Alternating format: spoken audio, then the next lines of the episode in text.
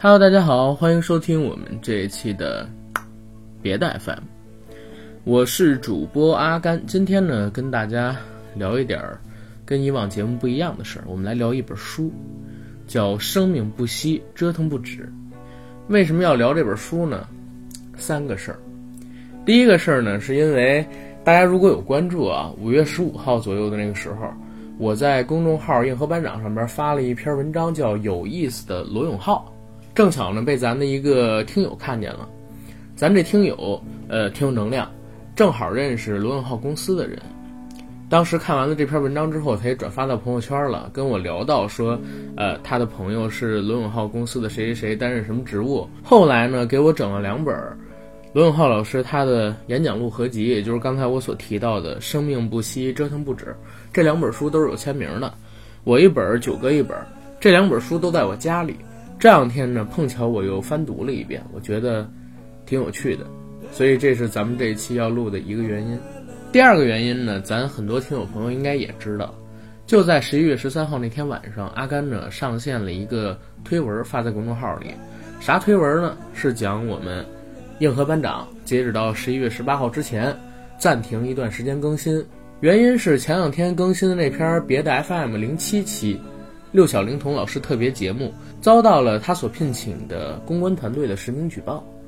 当然，阿甘在这儿要承认啊，我所说的都是我自己亲闻的事儿，我没有任何添油加醋，也没有从我嘴里去夸大任何东西。我讲的这些言论，我觉得最起码对得起我的良心。是不是真的侵权了？是不是属于诽谤？这个我不清楚。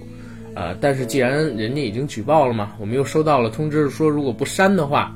有可能会造成封号，我们就已经删掉了，并且决定短暂的暂停几天更新。正好这两天这个时局也比较紧张嘛，在家闲的无聊的时候看到了这个书的书名《生命不息，折腾不止》，哎，所以把它录出来，这是第二个原因。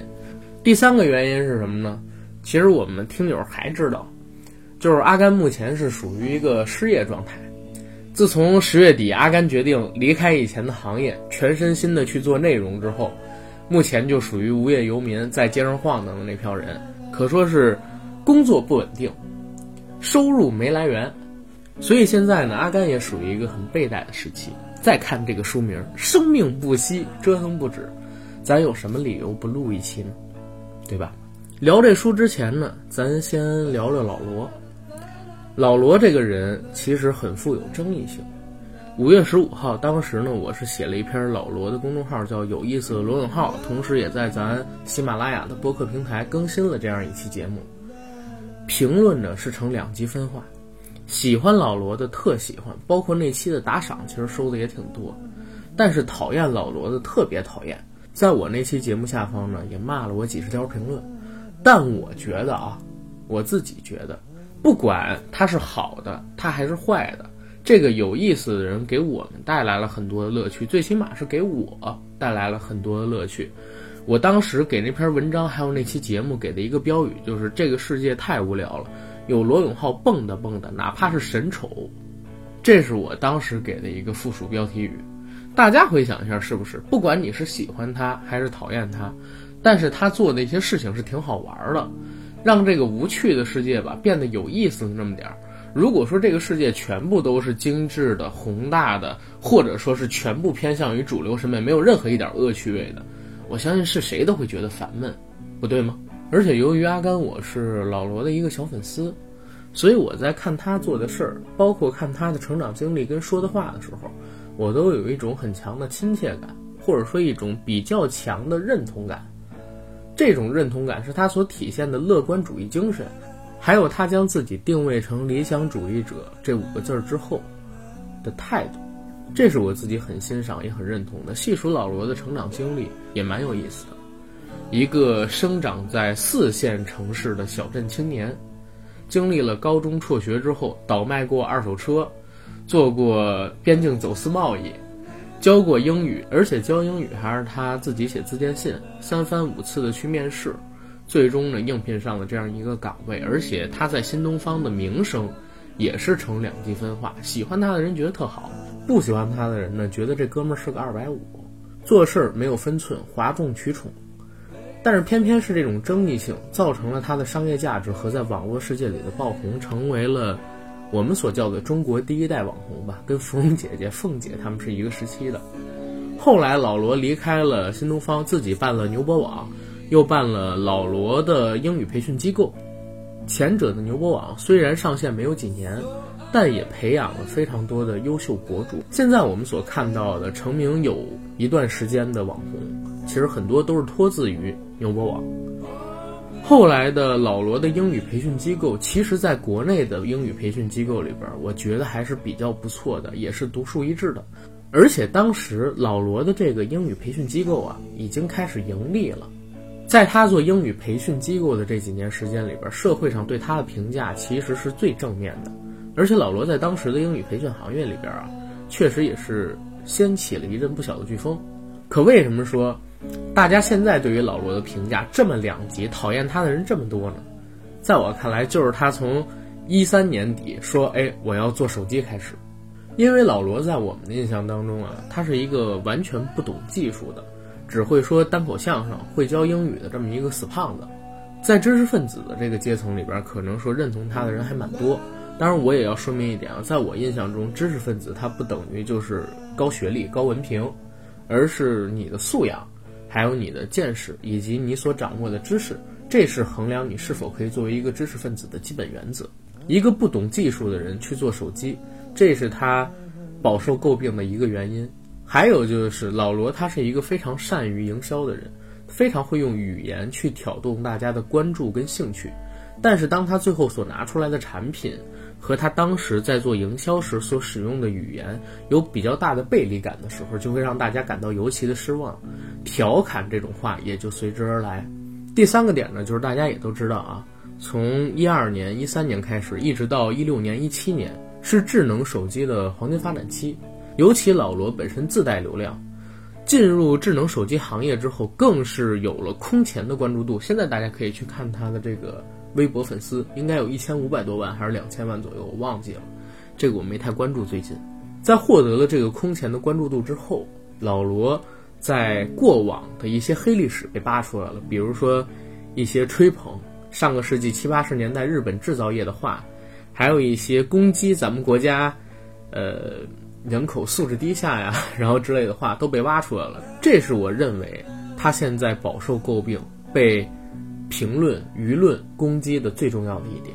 因为就像大家知道的，什么李天佑啊，呃，陈一发呀，前两天出事儿那些，不都是在拿这个事儿做文章吗？你成为网红之后，你过往的历史其实就要经受大家的一些考验，与国家与人民发表。非主流的言论，然后甚至是反对性的意见，你要为自己的言行负责任的，这点确实是我认为老罗做错的地方。不过老罗这本书既然也写了叫“生命不息，折腾不止”，我相信在以后的日子里边，不管对他的风评是怎么样，舆论是偏向于哪一边，他这个人呢依旧会蹦得下去。因为就像我当时给他写的那篇有意思的罗永浩里开篇写到的开篇词，任何偏见。都无法埋没掉一个有个性的人。凡是与众不同的东西，都会有其存在的价值。好，这是关于老罗。接下来我们来说书的内容：生命不息，折腾不止。这是今天我第几次念这书名啊？这本书的第一版呢是二零一五年七月份的时候首印的。我现在手里拿到的这版是二零一七年的十月版，也就是说第二版重印。这本书的内容呢，实际上是包括了老罗的一本自传，叫《我的奋斗》，以及他到二零一五年之前所有的演讲的合集。二零一零年，一个理想主义者的创业故事一，这是在海淀剧院讲的；还有一个理想主义者的创业故事二，二零一一年保利剧院的演讲，以及一个理想主义者的创业故事三，二零一二年北展剧场的演讲，和锤子科技 T One。新品发布会，二零一四年国家会议中心的演讲，以及一个理想主义者的创业故事四，二零一四年国家会议中心的演讲。附录呢有一个老罗写的，一九七二到一九九零，从出生到长大成人我的故事。这个附录是只有这本书才有的，所以虽然，呃，我们有的听友我知道也喜欢老罗，哪怕你买过我的奋斗，哪怕你买过。一个理想主义者的创业故事，包括说锤子发布会的合集，你也看不到这个附录，只有在这本书里才有。先来说说这个合集里边的第一本书《我的奋斗》。我记得老罗是在一一年还是一二年做演讲的时候提到过这本书的一个事儿。因为这本书的名字，所以这本书到现在为止都没有申请下来商标，这是第一点。第二一点呢，也是因为这本书的名字，而且它的封面在初期是没有老罗的画像的，没有老罗的人物像，所以很多人都把他跟希特勒的那本《我的奋斗》给搞混了。他自己也讲到，这么做有几个原因，第一个原因就是商业上的考量，所以这本书在当年的一个销量非常的好，但是评价呢也很两极，在文学界。这本书几乎没什么文学价值，所以它被划归到垃圾那一类。但是在通俗读物还有成功学这个领域里边，这本书在当年挺受推崇的。由于内容比较多啊，我就给大家只念两段。我们先来看第一段。我一九七二年出生，我们那个时代小学是五年制的，所以小学五年，初中三年，高中二年级退学。也就是说，我一共在中国的校园里待了九年多。不到十年，大概是这样一过程。在我成长的这九年里，在接受体制教育的十年里，不断的跟老师和学校发生各种各样的冲突。很多人在互联网上听到我的录音，说起我年轻时候在学校打架什么的，可能就以为我是那种调皮捣蛋的坏孩子，在学校惹是生非、淘气，比如说上树掏鸟窝、砸玻璃、偷看女厕所什么的。以为那些小流氓干的事儿我都干过，其实不是的。我成长的时候，每一次跟学校或者老师产生冲突，基本上都是基于一些严肃的理由。比如我小的时候，闲书看的比较多，所以老师讲课讲错，我经常就能听出来。然后看到老师还若无其事地误导我的同学，我就坐立不安，就忍不住举手指出老师的错误。时间长了，老师一看我举手，就知道他又讲错了，所以老师经常的反应是。我在左前方举手，他就看着右边说：“同学们，把书翻到多少多少页。”可我是一个很固执的孩子，我就索性走到老师面前，举着手说：“老师，我举手。”然后他就气急败坏地说：“那你说吧。”我就又指出他的一个错误，这样经常出现的结果就是我一举手，他就说：“不要打断老师讲话。”有的时候我忍不住举完手就站起来，老师说：“你给我坐下。”我说：“我说完就坐下。”就这样坚持把他的问题指出来，而指出来后，老师就很恼火，恼火了就会有各种反应。教过我的老师里最糟糕的，竟然派他的儿子过来打我，你能想象吗？当时我们小学三年级的班主任派他高中一年级的儿子过来打我，在课间休息时把我叫到外面去。我是小学三年级，他是高中一年级。我们那个时代的学生上学都要在胸前别一个手写的校徽。上面写着年龄、年级、姓名，最滑稽的是还写着性别。我一看他校徽上面写着他的性别男，年级高中一年级，于是我就放弃抵抗了，因为他比我高两个脑袋。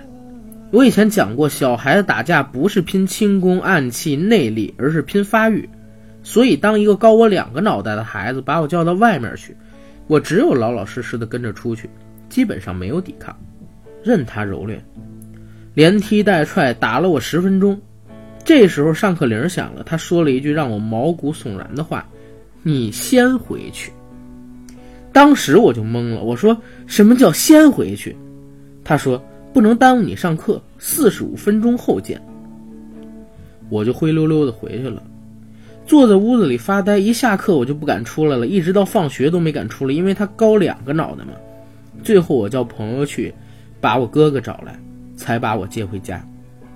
这么多年过去了，年轻时候摧残折磨过我的老师、坏人、坏事儿，大部分我都能原谅，因为我长大后看了许多伟大的关于宽恕的、关于原谅的故事，比如曼德拉的传记。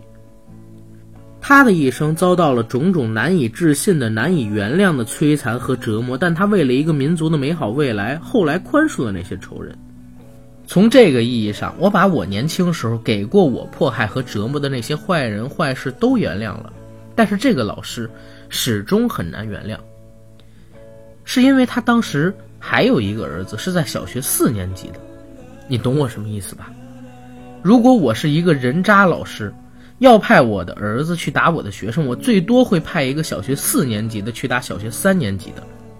他怎么可以派高一的儿子去打小学三年级的我呢？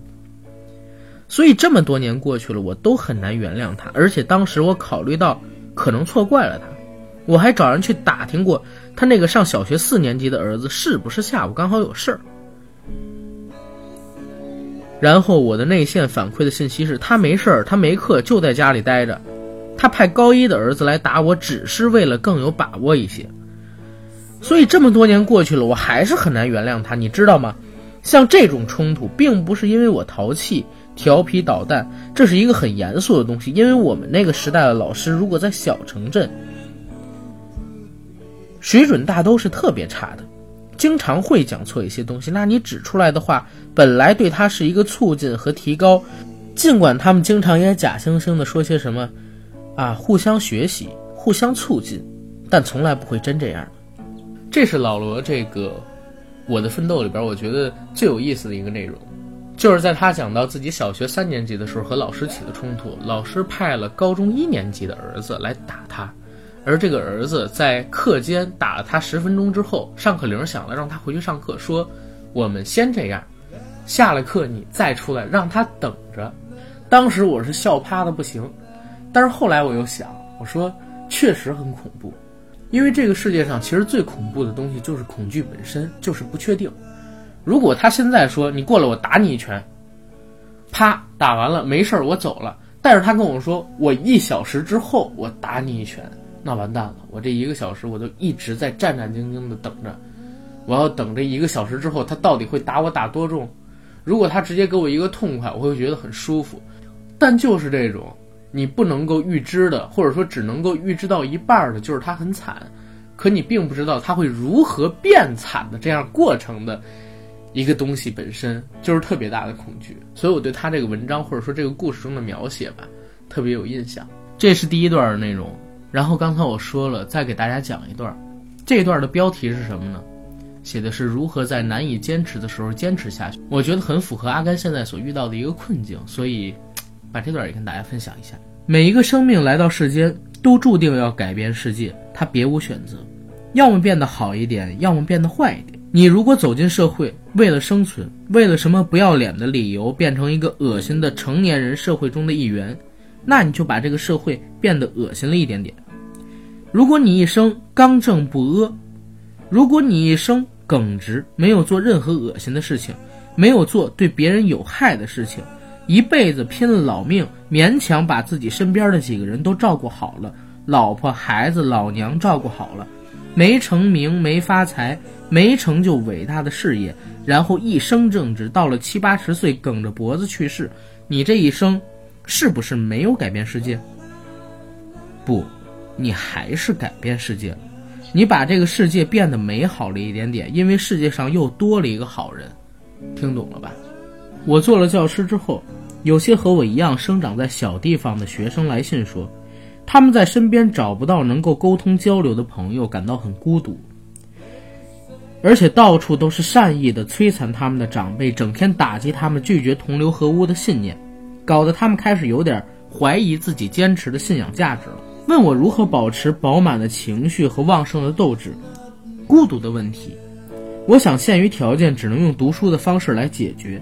至于自己肯定的坚持和价值，我长大的时候，自我调节的方式和过程大概是这样的：我不断听到那些在人品和能力上都让我由衷鄙视的长辈们对我说：“你不要生气，现在的事儿呢就是这样，你生气也改变不了的。其实你到哪儿都一样，一定要学会适应环境，你不要太较真儿了，差不多就行了。你这样的态度到哪儿都吃不开。”这种话听多了，我就慢慢明白哦，原来我是一个正直的、对是非善恶感受强烈的、有理想、有追求、有原则的热血青年。过了些年，这些长辈们再次见到我的时候，又惊讶地说：“哎，你怎么还是这德行，一点都没变？你怎么还是这样，没被人搞死？听说你小子混得还挺好，劝你还是小心点吧，你这么臭嘚瑟，没啥好下场。”这种话听多了，我又渐渐的明白了。哦，原来我是一个正直的，对是非善恶感受强烈的、有理想、有追求、有原则、有坚持的热血青年，而且还是个聪明的、有勇有谋的热血青年。在这个应出版公司邀请写给年轻人看的成长故事的最后，我把凯鲁科亚小说里他的一句话，也是我自己非常喜欢的一句话抄录在这里：永远年轻，永远热泪盈眶。当你试图放弃一个你知道是正确的事情的时候，希望你能再看看这句话。好，这是老罗这本书的最后一句话，我觉得挺有意思的。永远年轻，永远热泪盈眶。这句话其实现在已经烂大街了，但是有理想、有坚持、有勇有谋，然后热血青年这几个字儿，其实对我的触动很大。坚持一件自己认为是正确的事情，这需要很大的勇气，因为有太多的人。在让你不要坚持，再让你和他们同化，让你不要较真儿，叫你回头，因为你马上就要撞到南墙上了。但是很少会有人告诉你，你先撞，你撞完了才知道这墙会不会碎。万一你头比较铁呢，对不对？行，我们今天的节目就到这儿了。欢迎打赏，欢迎点广告，谢谢大家。